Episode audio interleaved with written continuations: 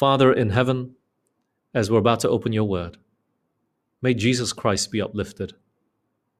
And Lord, please help us to see Jesus, not humanity.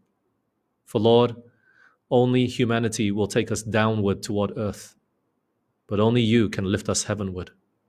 And so, Lord, we want to be drawn closer to heaven this morning. May you draw close to us. Grace us, O Lord, with thy presence, we pray. In Jesus' name, amen. Let's turn our Bibles to Revelation chapter 22 and verse 12. I don't have slides, hence, we're back onto our usual uh, Facebook Live uh, streaming. But please, if you have your Bibles available, turn with me in your Bibles to Revelation 22 and verse 12. The Bible says this And behold, I come quickly, and my reward is with me to give every man according as his work shall be. You know, at the end of time, God says He has a reward in store for every single one of us. I'm looking forward to that day where there'll be no more death, sorrow, or parting, where we will, will be able to see each other face to face and we'll, we'll be able to shake each other's hands and give each other a hug. There will be no more pestilence and pandemics. But God says, Look, I want to give you this reward. And that day is coming very quickly. But, friends, before God can give us that reward, there must be a determination of who can receive that reward. And not everybody is going to receive it at the end of time. And so, really, there has to be a judgment. Let's turn our Bibles over to Revelation chapter 14 and verse 7. Revelation chapter 14 and verse 7. We're talking here about the first angel's message. And this is what the Bible says saying with a loud voice, Fear God and give glory to him, for the hour of his judgment is come, and worship him that made heaven and earth and the sea and the fountains of waters. So, look, friends, how are we to prepare for the second coming of Christ? The Bible in the first angel's message tells us that there is going to be a judgment, and really, if you are a good Seventh day Adventist, you know that that judgment began back there in 1844. Okay, 1844, Jesus Christ moved into the most holy place of the heavenly sanctuary. And as we've been studying this past week, there is a sanctuary in heaven. The one on earth was modeled after the one that is in heaven. And Jesus moved from the holy place into the most holy place. And there he's been looking at the books of judgment since 1844. And friends, this question about how we can be ready for the second coming of Christ really has to be put in the light of judgment, of Christ in the most holy place of the heavenly sanctuary today. This is a question that can only be answered by what? Present truth. Why? Look, present truth is very, very important for all time. And why? Look, what is the difference between present truth and precious truth. Precious truth is truth that has been needed for all time, but present truth is truth that is only relevant for the time that we are living in today. God's time here, as we are living on borrowed time, I believe, is relational to the present truth that must be preached. Look, friends, what is present truth? Truth that is only relevant for that present time. For example, what was Noah's present truth? It was what? The flood is coming. What was John the Baptist's present truth? It was, Behold the Lamb of God, right? It wasn't salvation. Salvation has been needed for all time. It wasn't repentance. Repentance has been needed for all time. That present truth for John the Baptist in his day was, Behold the Lamb of God that taketh away the sin of the world. And then, you know, Jeremiah, for example, his present truth was what? Surrender to the Babylonians. Don't fight against them. Go back with them to their country. God will bring you back after 70 years. That was his present truth. Truth that is only relevant for the present time. If you preach those truths today, they would not be relevant. If you preach about the flood coming today, people will not believe you. They think you've gone crazy. What is the present truth for our time? It is not so far in the future, just the second coming. It is what the hour of judgment is come. That is the present truth for our time, friends. It has been relevant since 1844 when Jesus moved into the most holy place of the sanctuary to there begin the work of judgment. And when you look up that word judgment in Revelation 14 and verse 7, when you look at it in the concordance, it gives this understanding of divide, to separate. So God is working, doing a work of dividing and separating in this time into two groups the wise and the foolish, the sheep and the goat, the wheat and the tares, right? The wise virgins, the foolish virgins. So God is doing this work of judgment and dividing in this time. And He has to. Why? So He can determine who gets the reward. You see that? There will be no middle ground, friends, at the end of time. The mark of the beast is going to divide the group in the world so clearly down the middle, there will only be two groups the saved and the lost. But before God can determine who is righteous and who is wicked, there must be judgment. Let's turn in our Bibles to Deuteronomy chapter 25 and verse 1. Deuteronomy 25 and verse 1. Let's go there. Now's the time for us, us to open the Bibles. If some of you are using the phones, I'm sorry, you shouldn't, you, you might need to go back to a physical Bible. If you're using the phone to get online, that is. Uh, Deuteronomy 25 and verse 1. This is what the Bible says. If there be a controversy between men, and they come unto judgment, that the judges may judge them, then shall they justify the righteous and what? Condemn the wicked. Before God can justify the righteous, and condemn the wicked, there has to be what? Judgment. You see that? There has to be judgment. And so when we go to Daniel chapter 8 and verse 14, the central pillar of our faith, Daniel chapter 8 and verse 14, let's go there. And he said unto me, What? Unto 2,300 days, then shall the sanctuary be cleansed. Look, this is where the cleansing of the sanctuary is so important. It was a day of judgment. It was a serious day. And when you look at that word cleansed, the sanctuary shall be cleansed. That word cleansed means justify. So before the Bible, when we talk about here, the sanctuary could be totally cleansed, God would have to judge. And what is this related to? We have to go back to the Old Testament to look at the cleansing of the sanctuary. Let's turn our Bibles to Leviticus chapter 16. This was called a day of judgment in a sense. Let's go to Leviticus chapter 16 and verse 16. The cleansing of the sanctuary. We'll see this even in the Old Testament.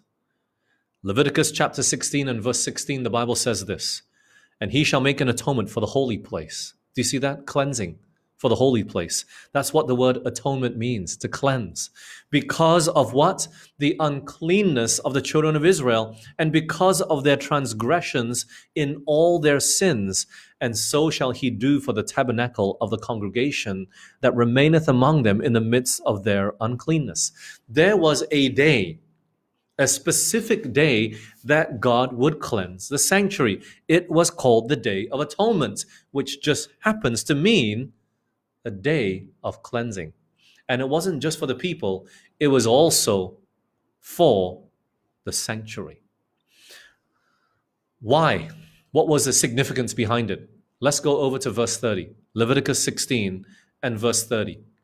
For on that day shall the priest make an atonement for you to cleanse you, that ye may be clean from all your sins before the Lord. So, look, the cleansing of the sanctuary represents how God wants to cleanse us from sin today and even into the future. How can we participate in this cleansing of the sanctuary in heaven? What we study in the Old Testament, look, is a is a shadow of things that we see in heaven. All you have to do is study the book of Hebrews. So, look, when we talk about this cleansing, it represents symbolically. When you study Hebrews very closely, you will see that the blood of the goats was not good enough. It was not effective enough. And so, really, what Jesus is doing today was what the sanctuary was pointing to in the future back then. And so he wants to cleanse us from sin.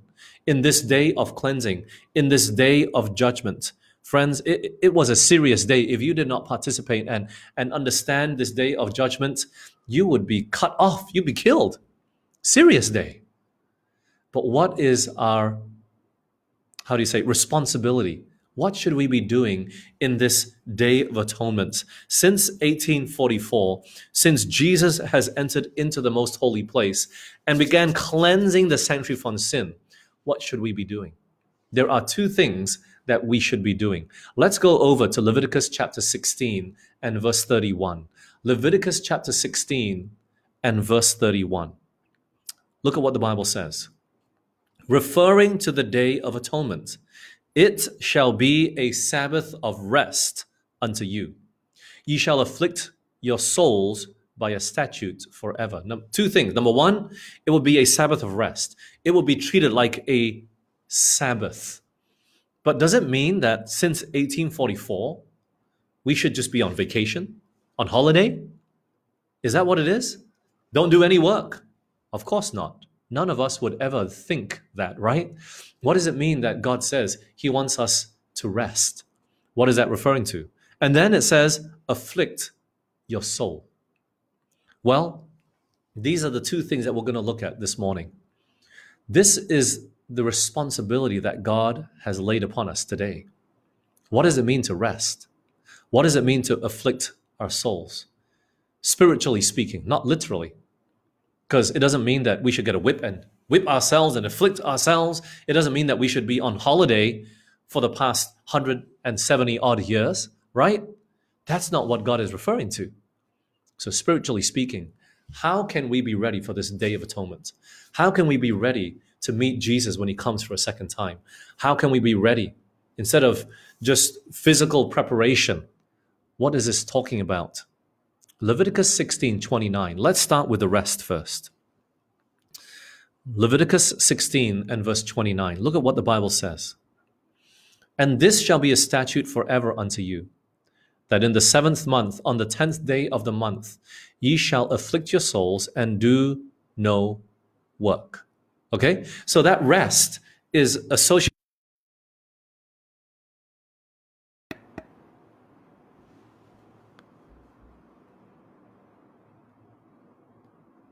Have you guys been able to hear me this whole time?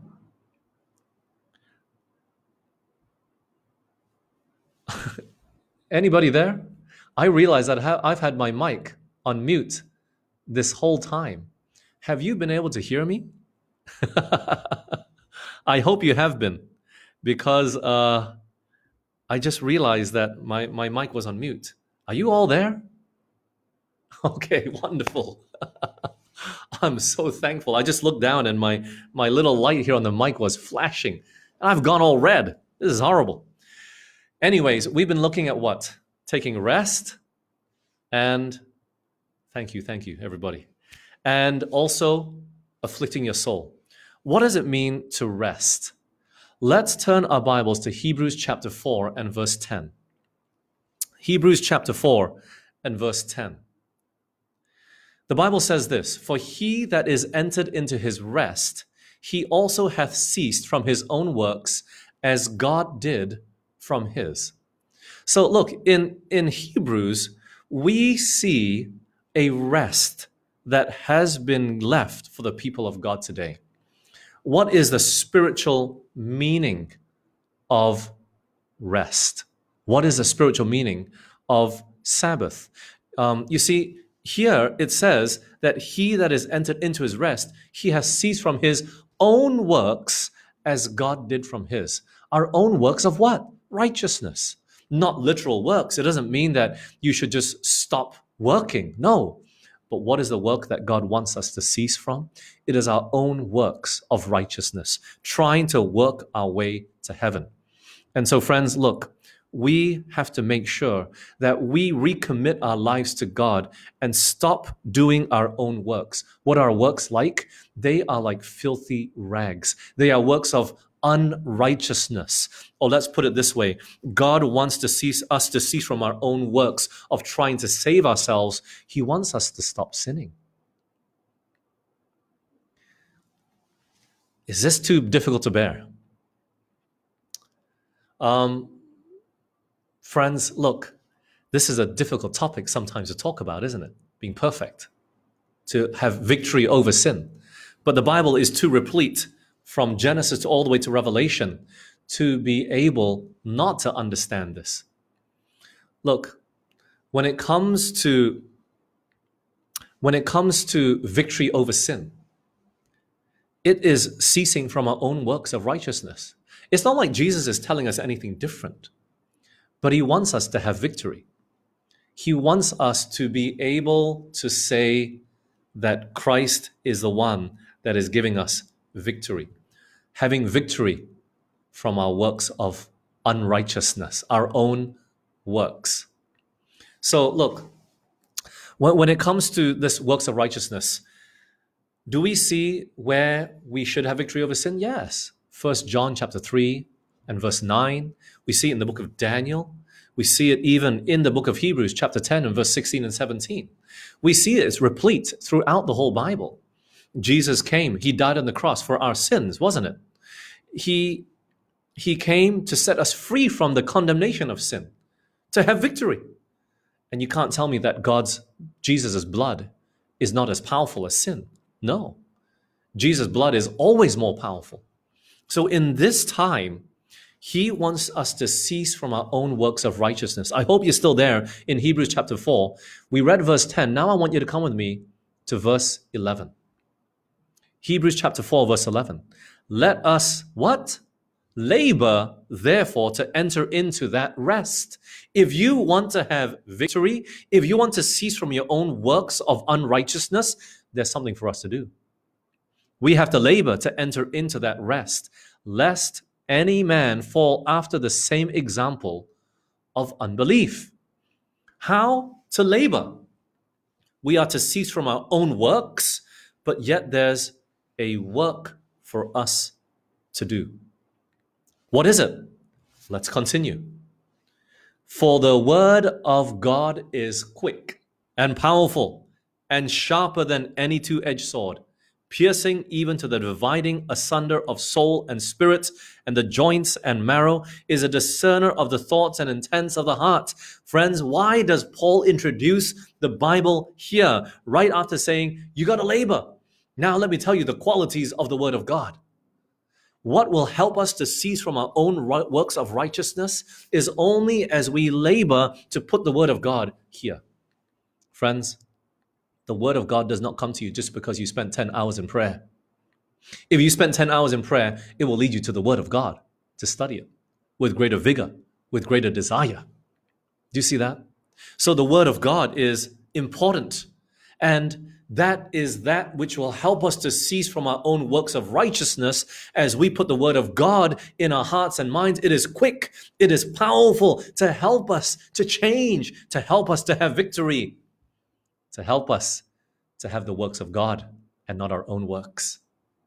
And so many of us, we need to labor to spend time with God. It doesn't come naturally. You know, some of us, we think, okay, I'm going to leave this place and I have holy desires. I want to go and spend time with God. Have you had those desires last Sabbath? And then you get to this Sabbath and you're like, ah, oh, I didn't do it again. Why? Why do we not have this desire? Because it's something we have to labor for. Do you understand that? The Bible says we got to cease from our own works of righteousness. You got to rest, but you got to labor in, enter, to enter into that rest. There's a work for us to do, friends. And that work is not, I got to keep the Sabbath. I got to keep the Ten Commandments. No, friends. You got to make an appointment with Jesus and you got to labor to enter into it. Let's go to the beginning of this chapter, Hebrews chapter 4. And I want to show you verses 1 and 2. It is talking about rest throughout this whole chapter. Hebrews chapter 4, verses 1 and 2. Let us therefore fear, lest a promise being left of us, entering into his rest, any of you should seem to come short of it. For unto us was the gospel preached, as well as unto them. But the word preached did not profit them. Why? Not being mixed with faith in them that heard it. Friends, we have to learn to exercise faith. Faith is a gift of God, Ellen White says, but the power to exercise it is ours. Faith is found where? It's found in the Word of God. It is quick and powerful that if you labor to enter into it, if you put it in here, it will work for you. Do you see that? The reason why the Jews here in Hebrews said they had so little good works is because they had so little faith. Even though they had the pillar of fire, the pillar of cloud, even though they had the Shekinah glory, even though they saw so many miracles, they kept disbelieving. Why? It's not because God wasn't real, it's because they didn't spend time with Him. They were there in the flesh, but their mind, they still did not capture the lessons that God was trying to teach them. They were not walking with Him on a daily basis. Do you see that? And so, verse 18 and 19 of Hebrews chapter 3, look at this. Hebrews chapter 3, verses 18 and 19. The end of that chapter it says, And to whom swear he that they should not enter into his rest, but to them that what? Believed not. So we see that they could not enter in because of what? Unbelief. Friends, if we want to have the rest that God wants to give us today, and that he desires to give us today, we must have faith that works by love and purifies the soul. You know, friends, we could go to church every week. As SDAs, we could be there keeping the Sabbath every week, and technically we have rest, but we still come short of that true rest. That rest that God wants to give you is not, oh, praise the Lord, I don't have to work. Sabbath afternoon, sleep, sleep, sleep, sleep, sleep.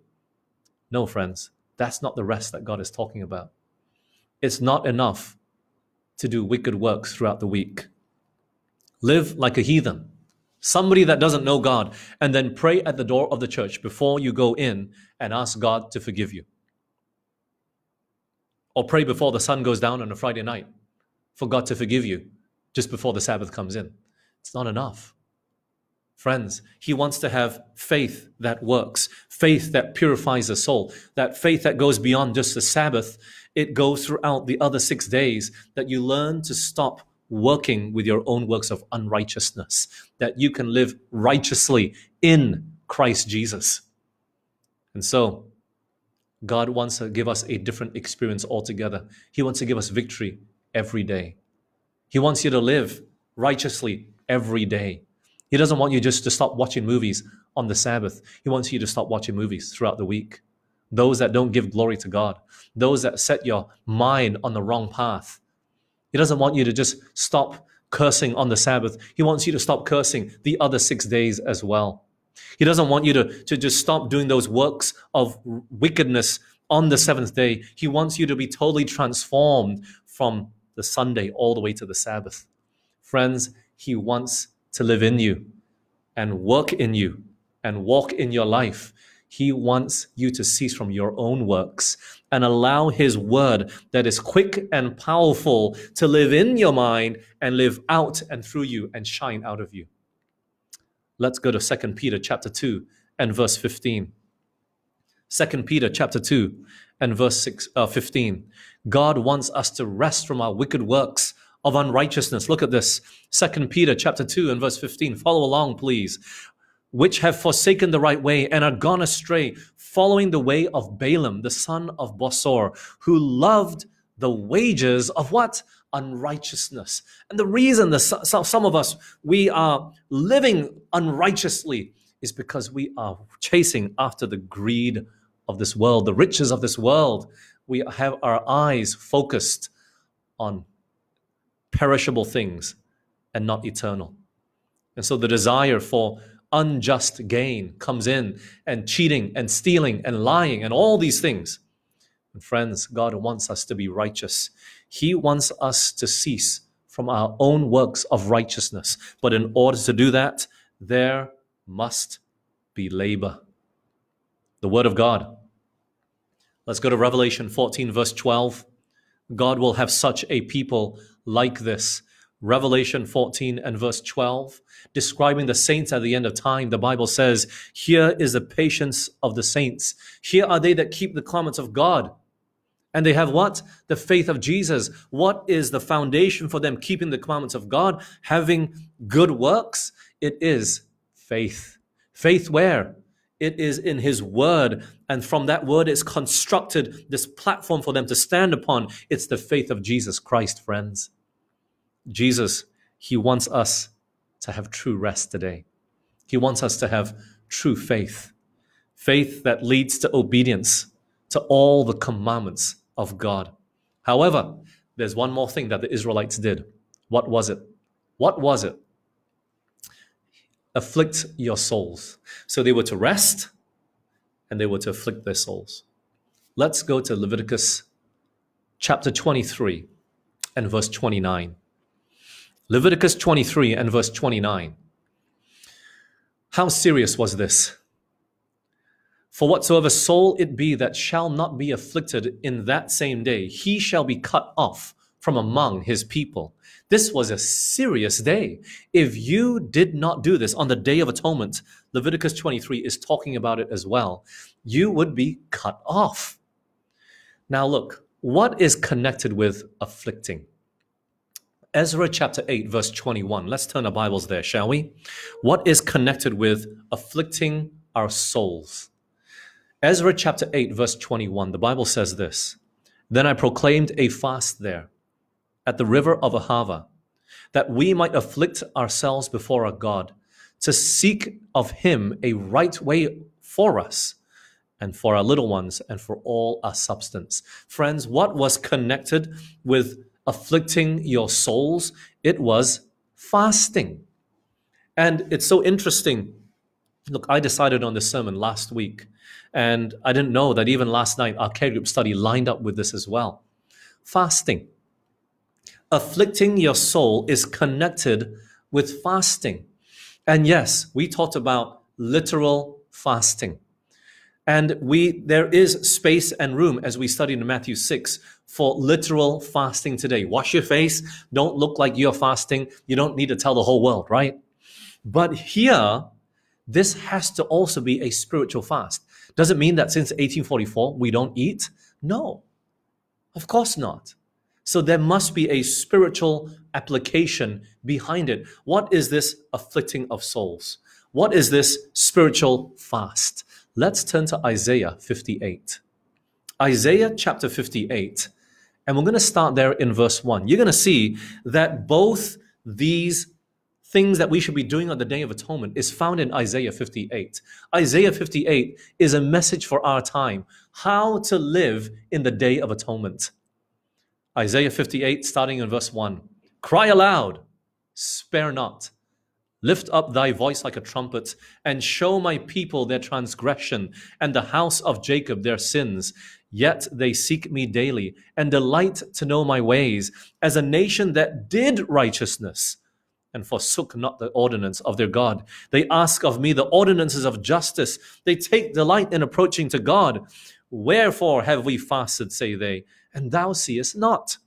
Wherefore have we afflicted our soul, and thou takest no knowledge? Behold, in the day of your fast, you find pleasure and exact all your labors. These Jews, they were coming to God and say, God, God, do you see us? We're fasting. Do you see us? We're afflicting our souls. And God says, in the day of your fast, you find pleasure. You exact all your labors. God, do you see? Do you see? Look at me. Look at me. They're not heeding the advice of Matthew 6 as we studied last night the Israelites, they did the wrong type of fasting. Let's continue. Verse 4 Behold, ye fast for strife and debate, and to smite with the fist of wickedness. Ye shall not fast as ye do this day, to make your voice to be heard on high. Is it such a fast that I've chosen? A day for a man to afflict his soul? Is it to bow down his head as a bulrush and to spread sackcloth and ashes under him? Wilt thou call this a fast? And an acceptable day to the Lord? Is this what God wanted? No. In all their fasting, in all their outward religion and forms, they were still wicked. For debate, for strife, to smite with the fist of wickedness. Do you see that? They were fasting. They were afflicting their souls, but yet they would get up from that and they would still treat people badly, wickedly, debating. You know, how is this applicable in our day today? It's possible to get up, caught up with all the outward forms of religion. Being at church, putting tithe into the bag. The Israelites, they fasted. They were exact in everything. They tithed down to the very little bit of mint that they received and the anise and the cumin. You know? So they were very exact and they were saying, look, look. And there's nothing wrong with this. It's important to give tithe, friends. I just talked about it at the beginning of this sermon. I hope you heard me. It's important to be at church. It's important to listen to divine service message. It's important to do all these things. But Jesus is saying, look, these things mean nothing. If you go out from the church and you go and cheat people and you're cursing at people and you're doing all these things that, that doesn't even bespeak of a Christian. So, is this the fast that God has chosen? No. He wants us to rest from all our works of unrighteousness first. This is why resting and afflicting your soul is so important. He wants us to find rest first. Stop continuing with all these wicked things. Your fasting means nothing. Your afflicting of souls means nothing. Verse 6 Is not this the fast that I have chosen? Isaiah 58, verse 6. To loose the bands of wickedness, to undo the heavy burdens, and to let the oppressed go free, and that ye break every yoke. Is it not to deal thy bread to the hungry, and that thou bring the poor that are cast out to thy house? When thou seest the naked, that thou cover him, and thou hide not thyself from thine own flesh? What does this sound like? This sounds like the ministry of Christ. And guess what? Friends, if you are growing in faith, if you're allowing the word of God to abide in you, you will have the mind of Jesus. And you will begin to live the ministry of Christ as well, friends. This is important. This is what we also call community service. There's a need for it, especially even in our day to day. But, friends, I know the MCO, we can't do it, right? We can't go out right now and give bread to the hungry and feed them. We can to a certain extent. Let's look for the needy in our church, in our community, where you live. Let's be the light. This is what is connected to afflicting your soul to fasting. But let's continue. Then shall thy light break forth as the morning, and thine health shall spring forth speedily, and thy righteousness shall go before thee, and the glory of the Lord shall be thy reward. So, when we look at this, then we can be the light to the world. Then God's righteousness will shine out because we've already learned to rest in Christ, He's made us righteousness by the righteousness of Jesus. But then it will be manifested in all our actions. Let's keep going. Verse 9. Then shalt thou call, and the Lord shall answer. Thou shalt cry, and he, God, shall say, Here I am. Can you believe that? Our prayers will begin to be effective if thou take away from the midst of thee the yoke and putting forth of the finger and speaking, speaking vanity. Basically, he's saying, if you take away sin, then God can begin to do all of this. He'll be right there. If thou draw out thy soul to the hungry and satisfy the afflicted, then shall thy light rise in obscurity and thy darkness be as the noonday. And then the Lord shall guide thee continually and satisfy thy soul in drought, and make fat thy bones. Thou shalt be like the watered garden, and like a spring of water whose waters fail not. Can you believe that? Even this person sounds like they'll be full of life when everyone else is struggling and about to die. They are streams of living water.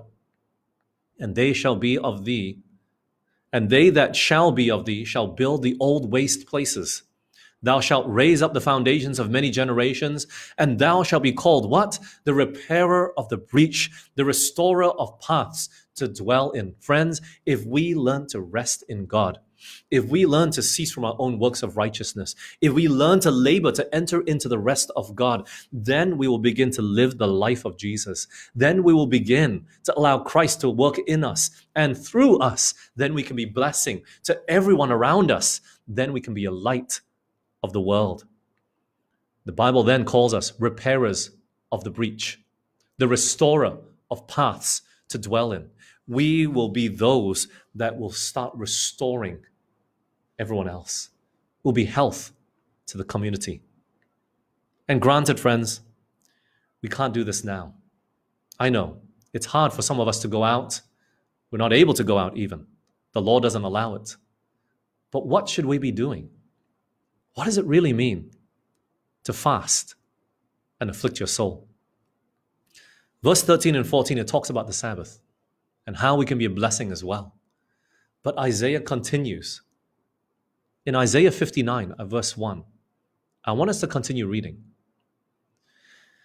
Behold, the Lord's hand is not shortened that it cannot save, neither his ear heavy that it cannot hear. But your iniquities have separated between you and your God, and your sins have hid his face from you that he will not hear. For your hands are defiled with blood, and your fingers with iniquity.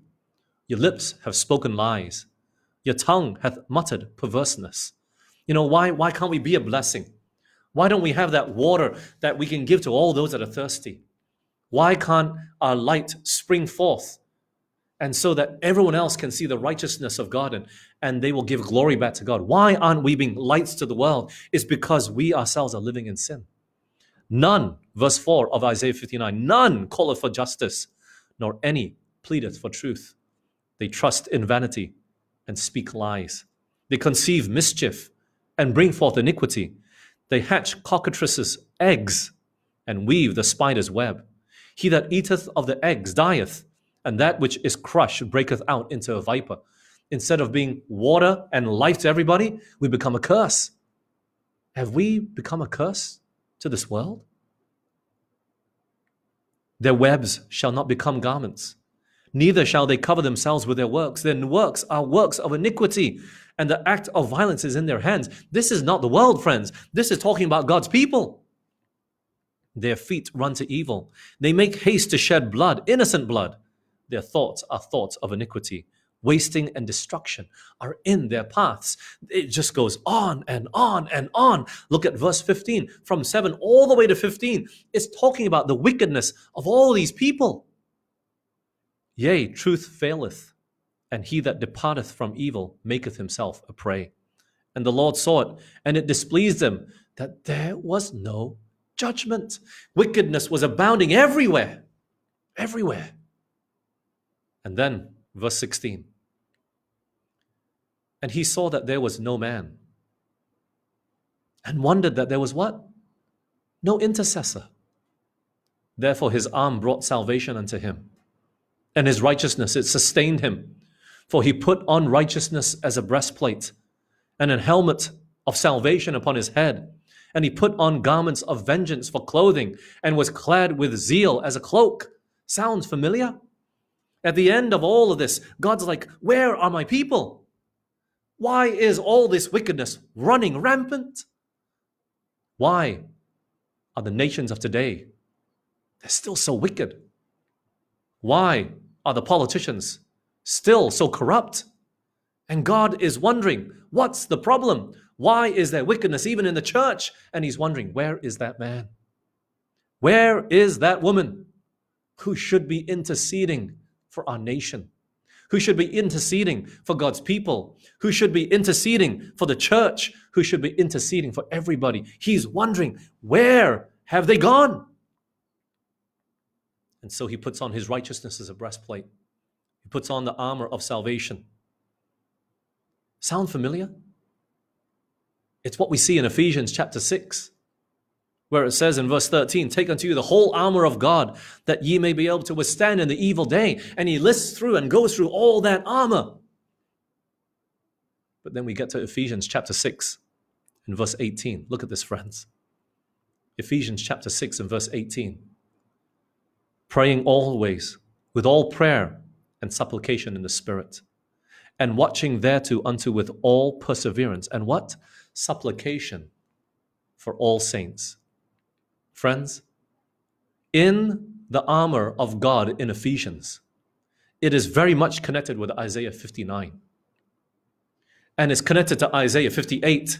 How can we be repairers of the breach? How can we, we be the restorer of paths? How can we be light to everybody? How can we be living water to everybody? How can Jesus shine out through us in good works? How? When we, especially since we are stuck, stuck in the home, we can't go and feed the homeless. We can't go and give food to those that are hungry. We can't give clothing to those that are naked. How? It begins with intercessory prayer. God, He looked down from heaven and He wondered, where are the intercessors? Where are those that should be praying? Where are those that should be praying for this lockdown and, and those that are on the front lines? Where are those that should be praying? Interceding for those that are sick, but especially for those that are lost. Somehow, somewhere, God is turning this whole situation that's happening in the world today for the betterment of someone. But someone, their salvation is hanging in the balance, even as we speak today. And the prayers of the pastor is not enough. We need the prayers of the church.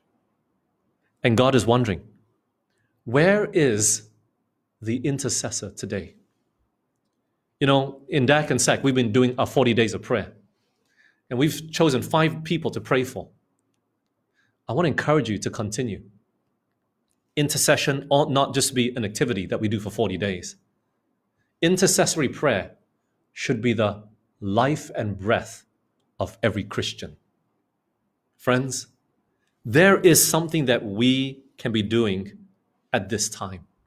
Interceding for others, interceding for those in our church, interceding for those in our community, interceding for everybody, interceding for the government that they would make right decisions, interceding. And you may be thinking, ah, it's no use. Absolutely, it is of use. Prayer is that which moves the arm of God. Prayer is that that can stir God to work on our behalf for the setting up of kingdoms and the removing of kingdoms, for setting up of kings and removing of kings. Friends, we need to learn to be interceding for today. We got to learn to spend much time in prayer. And so, friends, I want to add to this we can't just be standing on the platform of faith and that's it. We got to learn to plead for God for the salvation of others. We got to learn to pray. And as we've learnt in sanctuary this past week, many of us are too lazy to pray because many of us were not getting involved in the work that really matters in these last days. Friends, it doesn't take a lot of prayer to go feed the homeless. Are you with me? It takes a lot of effort, but it takes a lot of prayer to convert a soul to Jesus. It takes a lot of prayer to, to bring a soul to the foot of the cross, especially when they don't see their need for Christ at all. It takes a lot of prayer. How much? Every person is different. Some people, it seems like they just walk into church and they ask to get baptized. Others, you pray for them for years and for years and for years, and they never give their life to Jesus and you're wondering what's going on. And if you truly have the love of Christ and the love for that person, you continue to pray. It keeps you on your knees. And then fasting becomes relevant. Then praying becomes important. It's not just for my life, it's not just for your life, your own life, but it's for those of those that are around us. You know, friends, when we begin to just pray for ourselves, it's very easy to be satisfied. Do you know that? I'm satisfied with a $300,000 house with three bedrooms. Maybe you're not. Maybe you're not satisfied until you get a 10 bedroom house, 10,000 square feet. But some people are ha- happy with even less. Some aren't happy until they own a Bentley or a Mercedes. Others are happy with a Proton. Nothing wrong with a Proton, but it's very cheap or a Perodua. We are satisfied with many things. And it's very easy to be satisfied and stop praying. But what keeps us praying is intercessory prayer. When you learn to pray for others, when you get involved in the work of ministry, and Jesus Christ to live in you and shine through you. And you start feeding the homeless. You start clothing the sick. You start visiting those that are in prison. From a spiritual standpoint, you start ministering to those that are lost. What happens? You begin to pray. You begin to stand in the breach and you realize that without Christ, you can do nothing. And then prayer becomes more meaningful. Then prayer becomes more powerful. Then you find more time to get on your knees and pray. Then, only then, as we get involved in giving water of life to other people and the bread of life to those that are starving and visiting those that are sick with sin, only then do we learn to intercede. And so, to my dear brothers and sisters, my Dakis and to my Sakis, let's continue our 40 days of prayer. Don't stop praying. Don't think that, oh, at the end of 40 days, this person didn't change. They didn't come to church. They didn't, they didn't start studying the Bible with me. Don't stop. Continue. Continue to intercede. Continue to pray. Continue to ask God for the lives of these people until they come to the foot of the cross. How long will that be? I don't know. But, friends, this is where we can continue. And especially, this is where we can be busy in this time of MCO, of our lockdown, movement control order. This is where we can learn to pray. And so, friends, as much as you have made an appointment to spend time with Jesus every day, I want you to make an appointment not to just read his word only, but to pray. Get a list out. Don't just call them. Before you call them, pray for every single one of them. Pray. And as you pray, God will begin to change your heart as well. He will help you to overcome. This is the work that God wants us to do in the anti typical day of atonement. This is what we should have been doing since 1844. And this is what we need to do today. May you spend more time in the Bible. May it be quick and powerful in your life. Set you upon the platform of faith, that you would learn to find true rest in Jesus Christ, and you would stop from your own works of unrighteousness, that God would truly change your heart. But then, secondly, may we learn to pray today. May we learn to intercede. And so when Jesus comes, he will say, Where are those men and women where are those intercessors? And then we will look up and say, God, we are right here. We've been praying for this person and for that person, and we now bring all of this to the foot of the cross.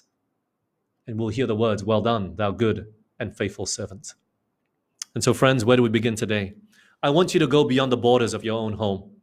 Stop praying just for your children only. Start praying for the church members.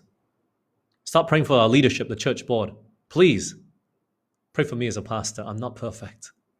I have a lot to learn still. But please pray for the Bible workers who are on the front lines. Pray for the SALT students. Pray for everybody. Pray for every single church member.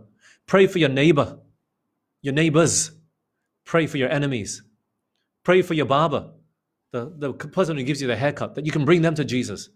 Pray for the person that services your car, that you can witness to them and bring them to Christ. Pray for the people you meet in the hospital if you're a medical worker. Pray for the person who sits in the cubicle next to you, that they would be brought to Christ if you're an office worker. Pray for your friend who, who is a student in the same classroom as you. Pray for your lecturer who gives you the lectures, even though it's online. Pray, pray, pray. Let us learn to stand in the breach. Let us learn to fast and pray. Then, friends, we will be very busy in this time of lockdown. That the time would fly by and you will not get bored because just when you're finished, another name comes up. Let's learn to pray, friends. Let's learn to intercede. let's learn to have the heart of Jesus Christ and his ministry as well.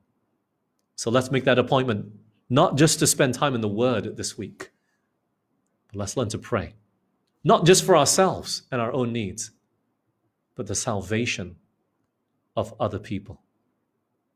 Let's pray.